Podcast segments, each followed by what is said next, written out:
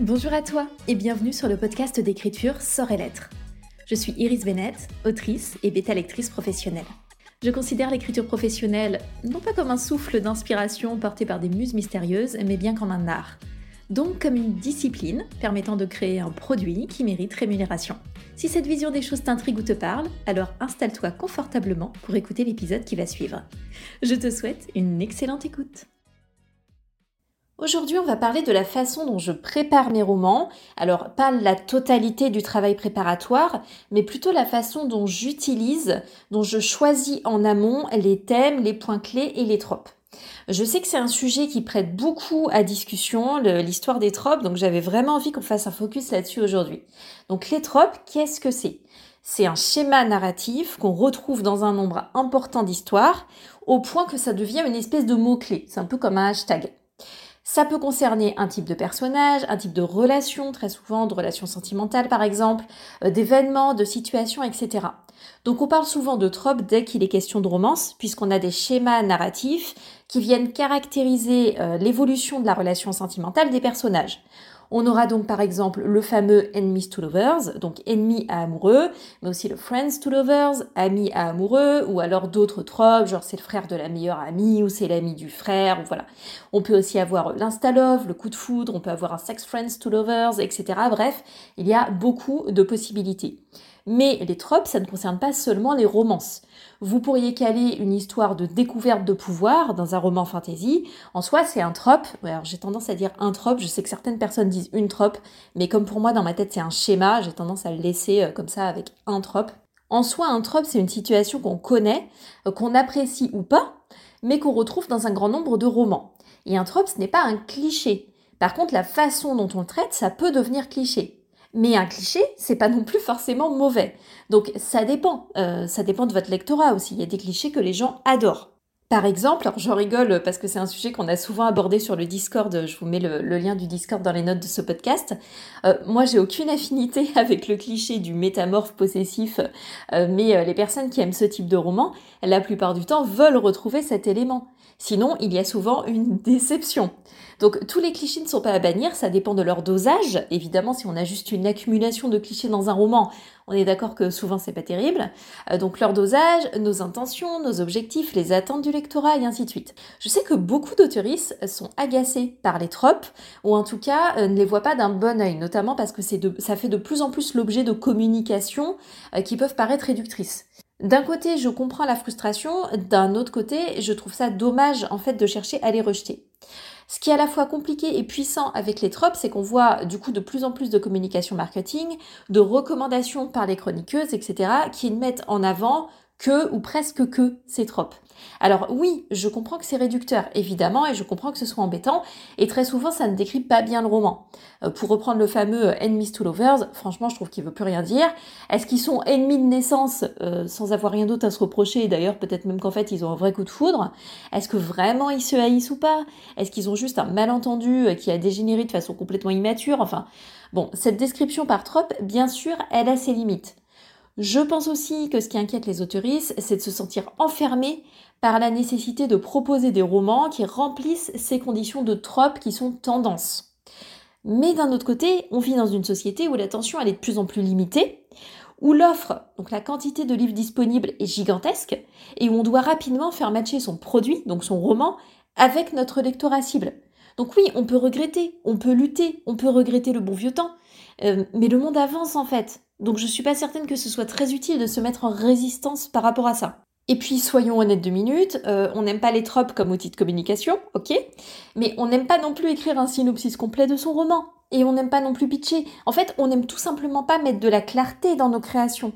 Parce que ça fait peur de le faire. Ça donne l'impression de perdre en valeur, en talent, en intérêt. Une fois qu'on réduit en fait notre roman à certains éléments clés, on a l'impression que ce qu'on a fait, bah, c'est pas terrible, finalement. Mais ça, c'est juste dans nos têtes. C'est pas la réalité et je crois que c'est vraiment important de dépasser ça et d'accepter euh, le fait justement bah, d'être capable de résumer son roman, d'être capable de donner des mots clés, euh, d'être capable en fait juste de de, clarifier euh, tout ce derrière quoi on se cache la plupart du temps, les effets de style, les machins, pour vraiment revenir à la source, à l'essentiel, au fait de simplement raconter une histoire qui a ses caractéristiques et ces caractéristiques vont parler à un certain type de personnes et c'est ces personnes dont on veut capter l'attention parce que ces personnes constitueront notre lectorat. Là où je me retrouve personnellement un peu embêtée, c'est pour décrire les relations amoureuses de mes personnages par des tropes, en dehors des chemins balisés. Euh, moi j'adore les Strangers to Lovers, donc vraiment quand les personnages ne se connaissent pas ou presque pas, parce que j'adore suivre depuis le début la construction d'une relation. Et c'est un trope qui est moins connu, mais il a le mérite d'exister. Par contre, qu'est-ce que je fais quand j'ai des connaissances to lovers Parce que dans Accord Café et Préjugés, par exemple, euh, Louis et Julia, ils se connaissent déjà. Mais ils sont pas amis, ils sont pas ennemis, juste ils ont des connaissances communes. Euh, ils se croisent à la salle de sport ou chez des potes, et l'histoire d'Accord Café et Préjugés commence là. Donc évidemment, ça rentre pas dans un trope connu. Euh, dans tes cas de vérité pour Noël, c'est délicat aussi parce que ce sont pas de parfaits inconnus. Nathan et Chloé, ils ont un petit passif en commun mais c'est pas non plus une seconde chance. Ils sont jamais sortis ensemble avant. Et ils sont pas non plus vraiment ennemis. Du coup, ça rentre dans à peu près aucune case disponible. Donc oui, il y a des limitations, mais je trouve quand même que ces notions de trope, elles sont vraiment intéressantes. Et de la même façon que je définis des points clés, des thèmes, des messages pour mes romans, j'intègre parfois les tropes en amont que je souhaite utiliser pour tel ou tel projet. Donc concrètement, je vais prendre l'exemple de la romance. Quand je commence un projet de romance, qu'est-ce que je définis? Alors d'abord le sous-genre. De mon côté là-dessus, il n'y a pas trop de tergiversation.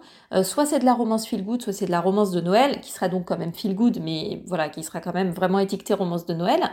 Ensuite, il y a le format. Pour moi, c'est toujours du one shot. Et je détermine à peu près le nombre de mots parce que ça a un fort impact sur mon planning d'écriture. À ce stade, euh, j'ai en général d'abord en tête une certaine situation ou un thème ou un trope ou un peu tout ça à la fois. Par exemple, pour Accord Café Préjugés, euh, comme c'est un tome compagnon, je savais qu'il y aurait un thème autour du statut social et de l'argent, parce que mes personnages apparaissaient euh, comme tels euh, en tant que personnages secondaires dans Hasard, Boulot et Sentiment. Et je savais que je voulais travailler autour du trope du fake dating, donc le faux petit ami. Je savais aussi que je voulais du soleil parce que la romance sortirait pour les beaux jours, donc ça m'a guidée sur l'idée d'un voyage également. En travaillant sur les personnages, euh, j'ai eu très envie d'écrire une famille recomposée avec certains personnages euh, très présents, d'autres beaucoup plus discrets. J'ai aussi mieux compris les personnalités de Louis et Julia, donc la notion d'indépendance, de solitude comme thème est venue assez rapidement. Donc avant l'écriture et au tout début de l'écriture, j'avais ma tonalité, mon format, mes thèmes, les principaux problèmes euh, de mes personnages principaux du coup, et quelques points clés supplémentaires comme le voyage au soleil pour donner du corps à tout ça. J'ai écrit d'abord un court résumé des principaux points forts du roman, donc les bascules euh, principales que j'envisageais, et ensuite je me suis mise à écrire. Et les éléments ont bien sûr bougé au fil de l'écriture. Et très franchement, ça m'a énormément facilité la vie de procéder comme ça, de caler d'abord des tropes, des mots-clés, des thèmes, de construire finalement moi-même les étiquettes de mon roman. Ça m'a permis de guider l'écriture et de mieux anticiper le marketing du roman. J'y voyais beaucoup plus clair. Donc pour ma prochaine romance, je procéderai de la même façon. Le travail a d'ailleurs euh, déjà été bien avancé sur ce prochain projet. En fantasy, j'avais moins le réflexe de raisonner comme ça. Alors la fantasy, c'est toujours plus dense à gérer dans ma tête et cherche encore mes repères pour gagner en clarté et en efficacité. Mais pour Ombre et Mirage, typiquement, j'avais en tête mon système de magie, même si c'est beaucoup étoffé par la suite.